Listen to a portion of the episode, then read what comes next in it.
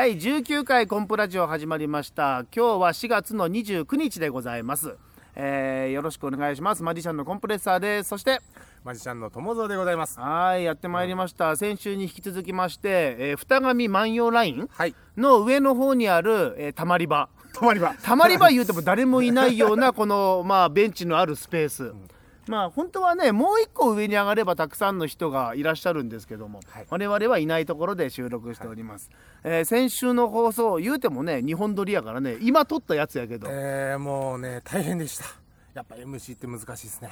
なんとなくねほらいろんなことに挑戦したいなっていうのがやっぱりあるしでいろんなことに経験いろんなことを経験したいなっていうのもあるから、ぜひ友蔵さんに MC をと思って。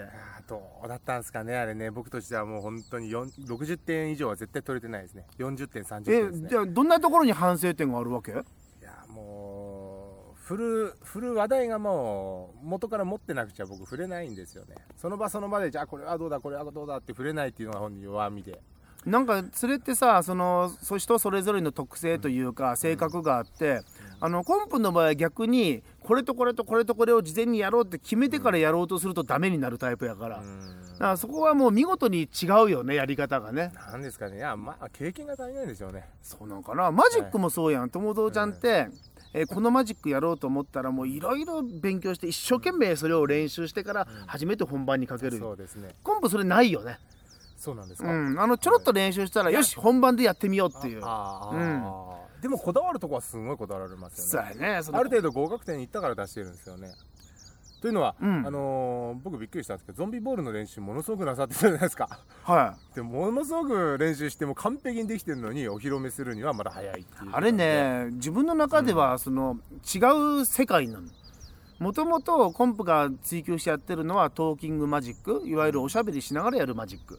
このおしゃべりしながらやるマジックというのはあの自分でうんある程度お客さんの反応を想定しながら内容を組み立ててやってでやってみた時にお客さんからいろんなリアクションがあってそれをこう自分で受け止めながらそのネタを進化させていくっていうところがあるけど、ゾンビボールは完全にスライハンド、うん。いわゆる手技だけの技術で、しかも音楽をかけながらやる演技だと。喋、らずに。サイレントで。すそうなるとねうん自分で世界をつうん演技だけで作らなきゃいけないというところがあるから、うん。とことんこだわって作ってから披露しようと思ったもしもあれがおしゃべりマジックだったらちょっと途中の状態でもやってたと思ああ、そういう意味そういう意味そういうことなんですう、ね、うん、よく言うやんほら100回の練習よりも1回の本番、うんうん。おしゃべりマジックってのはそういうのがあるなと思ってね、ううん。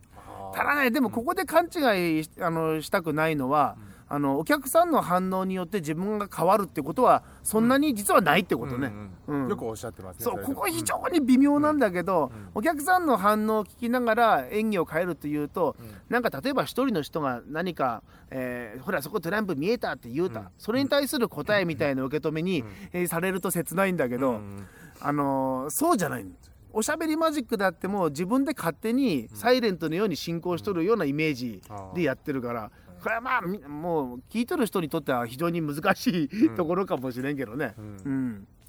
これそれがうん一番大事なんですよね、流されちゃいますからね。あのこれ大事なのはその、要はね分かりやすく言うとお客さんの人数って言ったらいいかもね、はい。うん、クローズアップの場合は例えば34人を前にしてやるテーブルマジックの場合誰かが喋ったものに対して反応せん方がおかしいから。ね。ねえ。あありがとうございますとか、そうですいやそうですよねってこう相づち打ちながら進めていくのがテーブルマジック。だけどこれが例えば1000人のお客さんがいる前で音楽にかけてやる場合は、まあ、自分の世界に入ればいいけどそこでおしゃべりマジックをやろうと思ったら1000人全体が「え今違うやろ」というこ声のないツッコミが入る。イメージでそれを自分がそこでそのツッコミに対してこういう言葉が出るというイメージ、うん、1000人全員言うわけないよ、でそういう風に作っていくのがおしゃべりマジックだと思うから、あのーやってみなきゃわからないの、うん。要はお客さんとの掛け合いをしてるようにお客さんに思わせながら一方的に進行していくということそうですよね。そうそうもう極端に言うとお客さんがその場にいなくっても、あの同じようにできる。やろうと思ったらやれるんじゃないかなというのが、求めてる世界やからね。でもなかなかそこに行けれんけどね。これが うん。ものすごく難しいんですよね。あのお客さんの反応を求めて舞台に立ったら1,000人おる時って誰も反応せんから、うん。うん、みんなお互いにあの牽制し合って声を出すなんて人はほとんどいないわけで、うんうんうんうんあの時もう急に辛くなって、うん。でその昔の話ね。前の方のお客さんばっかりに話しかけたりしてね。そうなるとね後ろの方のお客さんってのはどんどん距離が遠くなって。はいはいはいはいはいでその時のイメージを思い出すと、あの、まあ、富山県民会館という会場を例にすると、後ろがもう、うん、言うたら海のあの水平線のうん。ずーっと彼方みたいなイメージがあったからね、えー。もう見え広すぎて。そう手が届かないようなうん。トークみたいな、それがでも不思議とね数年経ってまあ今ね、うん。こうやってパッと県民会館に立った時に近く感じるえよ、ー、面白い。うん。面白いですね。その感覚ない？いや僕まだそこまでただ意識してるのは今おっしゃったように手前のお客さんを見たりあれするんじゃなくて一番後ろの左端の方右端の方を全体的に見渡すようにこう円を描くように糸を引いてそこを意識してやってますけどね。すごい、えー。目線とかも気をつけとるってこと？そうですねあまあこれはコンプさんに、えーまあ、教えていただいてることなんですけどね、まあ、ごまするわけじゃないですけど、いやいやいや。まあ、これで本当に変わるんですよね。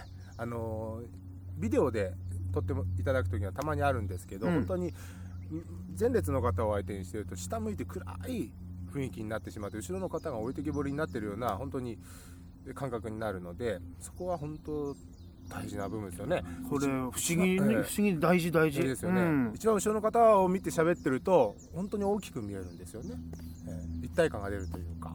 実際その後ろの方の皆さんっていうのはまあリシャの表情がまあ1000人規模だったらね、はい。どこまで見えとるか分からんけども、こっちが笑顔でそっちを見たら、うん。その1000人規模の一番後ろのお客さんもうん。笑顔でこっちを見とるような感覚で受けるやろわかりますわかあります。の感じだよね。わかりますね。うん、だからそれが近く感じるんでしょうね。そういうことなんかね。そういうことなんでしょうね、うん。えまあ言うたらね最初マジック始めた時はもういっぱいいっぱいでお客さんの顔も見れんだしね。えうん。そういうことあったら今ふと思い出したら、あの何々さんあの来てましたよって舞台それ誰かに言われても、はい。どこにおったか全然わからんわっていうのが最初の頃だったけど今は大体なんとなくあああの人ここにおるとか、うんああの人来てくださってるとかっていうのをこう見渡して見ながら感じて喋る、ああ本当ですか、いうんそういうそういうのない？やーそこまでないですね。見えてない？見えてないです、ね、客席見えてない？見えてないですね。あいたっていうぐらいですね。うん。あ来てた。たまたま見つけたみたいな。でも他の方はあー何人か来てられてもたまたま見つけたんで他の方は全然見えてないんですよ。その方偶然目に入ったってこと？えーまたその方がうん。優しい方で、ん私のショーの時に大げさにリアクションしてくれるんですよ、いい人や。えあいたって。目立つ人だよ ありがたいですよね。あのね目立つ人ってありがたい反面、まあ、ほんとここだけの話やけどいやネットラジオでここだけも何もないけどさあのちょっとタイミングのずれた拍手とかタイミングの割れたあの遅れた、えー大きな笑いをしていただける方って本当にありがたいよね。あありがたいですね。もう最高にありがたいよね。ありがたいです。ありがたすぎて困るよね どういうことですか？いやいや。本当にありがたいですけど、あ本当、はい、だってさ誰？タイミング遅れた？タイミング遅れたりその大げさに笑うということじゃなくいやいやそうそう。あの大げさに笑うのはありがたいけど、えものすごいタイミングが遅れてお笑いするあの拍手するとか人とは違ったツボで笑う方とかあすごいありがたいのよ。こんなのほら決め事じゃなくてあの楽しいと思った瞬間に笑う、うん。すげえなと思ったら拍手する、これで意外けども全くもってちょっとずれた方が一人いたことがあって、うんあの非常にやりにくかったのはあるよ。どんな感じになるんですか？えっ、とね、えー本当はここでこういうて最初のところで話した通りこのフレーズを持っていけば多分みんなはこういう心理状態になるからここでこのセリフで落としてここで不思議を感じてもらおうという一つのストーリーがあるわけや、うんはいはい。でそのよしそのストーリーでいこうと思った瞬間に「あははーって拍あの笑いながら拍手するわけよ、えそしたらこっちはスカッとなるし、ええ。で周りのお客さんは一瞬そっちを見るわけそうなるとなんかテンポがああ 絶妙なタイミングで、えー拍手していただいてありがとうございますっていうセリフを思わずこっちは入れるしかないわけで。でそうなるとまたリズムが変わってうん。いや結果的にこれがライブやからうん。もしかしたらうまくいっとんかもしれんけどねうん。ライブ感。お席のあお酒の席だとそういうことよくあるんですかね、お酒の酒ね、え。うん。えーまあ、さっきポンプさんがあの大きな県民会館のお話されましたけど、はいはい。例えばそれがショーパブ最近出演なさいましたよね。ああしたした。また独特な雰囲気じゃないですか、うんうん。ああいうところはどういつもと変わらないようなあの感覚で行うのかままたはあお客さんをこういうふうにいじっていこうかなというふうに考えていられるのかどうなんですか？あれねショーパブに出たのは前は3え？今4月 3, 3月やったかな、い。2月か忘れたけども。まずねあの分からんだどうしていいか。えーショーパブという世界そのものが数年前に1回出とったけども、久しぶりすぎて理解できんからとりあえずいつも通りやろうと。思って行ったらまた、えーその時に大当たりなお客様が何人かいらっしゃる。だって夜8時50分と10時半やよ。もうかなり出来上がってらっしゃる。お酒が入ってすごく大当たりな感じでありがたいよね。そういう状態でもショー見たいんだって来てくださるのは非常にありがたいんだけどもうとにかくツッコミとそういうのがどんどん来るからおしゃべりで展開が非常に難しくっては最初戸惑ったね。うん。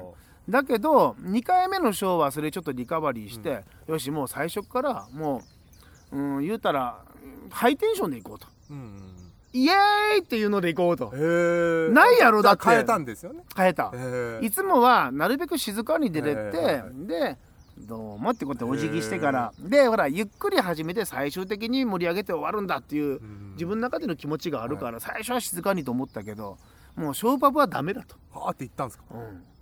皆さんこんにちは。まるちゃんのコンプレーナーです。あ酔っ払ってますね。どれだけ飲んだんですか？えそんなにいっぱい？そんだけ酔っ払ってんだったらもうマリちゃんとしては本当好都合ですよ。もう全然種種とか分かんないでしょ？みたいな ええ。ハイテンションで言ったら一気にそのはい。空気が一致したというかやっぱそっちだったんですか？だから考えてみると普段のマジックショーやる時って、みんなハイテンションからあ客席にいる人って少ない。うんうんうん。普通にこうやってお食事して、うん。座席に座って、さあマジックショー見ようっていうこう俺のところに、ハイテンションなマリシャンが入ってきたら私は疲れると思うのよ。うんだからあ皆さんこんにちはあこんにちは、うん。マリちゃんあマリちゃんの方来られたんだ、あそんなマジックえこれこれえこんなマジックもするの？え嘘！うわーってこうなっていけばいいわけよ。ねうんだけど夜のお客さんたちは特にショーパブに来られる方っていうのは最初から楽しむぞというテンションだから、もうイエーイっていうところからのスタートだから自分もイエーイから入った方がう。ん入った瞬間のそのテンションの一致というかそれが多分できるんだろうなと思ってね。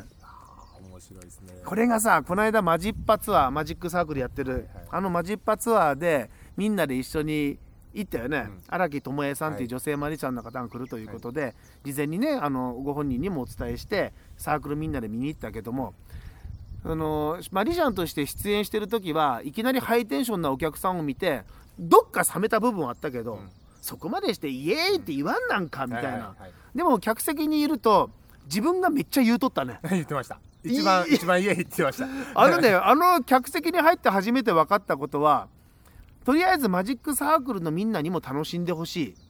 それからお世話になってるショーバブエルビスさんにも、あの楽しんでるっていう空気がなんか伝わったらいいなと思う。僕その気持それかちは伝わっらてました、そうやっぱそうやろ。伝わっ。てました。あと、楽屋袖にいるその荒木智恵さんとそれからモノマネの、ええーゴジゴジーラさんはい。にもなんかその楽しいショーをやっていただけたらいいなっていうええ思いがどうしても出るんやね。酒飲んどってね。えそうだったらその結果どうなったかというとイエーイ楽しもうみたいなえことに自分がなっとったっていう、えでもそのおかげで皆さんもそんな感じになってましたよね。なったね。だからね。結局ってましたそれながね、ええ。その客席に座ってみて初めてお客さんの心理が分かるっていうあそうですね。確かにわーなってて静かに来ていったら合わないんですよね。ねえ。あそこに静かなマリちゃん出てきたらこっちももう一回座り直すよね。はい。なんかこうガクッと肩透かしそれも作戦としてはありなんかもしれんけどあー。ああやってあの一歩引いてうん。別の視点で物事を見るというかね、うん。マジシャンだからマジックだけでいいんだってことで一方的なところばっかりどれだけ磨こうと思ってでもどっかやっぱ限界があって客観的に見る目っていうのは非常に大事なのかなということをちょっと思ったりしたよね。ということで大体いい時間来ましたんで、えー19回目やったっけこれ？はい19回。ね、第19回コンプラジオ終わります。お相手は、えーマジシャンのコンプレッサーと、マジシャンの友蔵でした。えー先週は MC 友蔵ちゃんでしたけど今週はコンプがやりました。閉まりましたね。じゃあ交互にやろうか。来週またじゃあ。俺10回に1回でいいです。また来週お会いしましょう、はい。さよならコンプラジオ。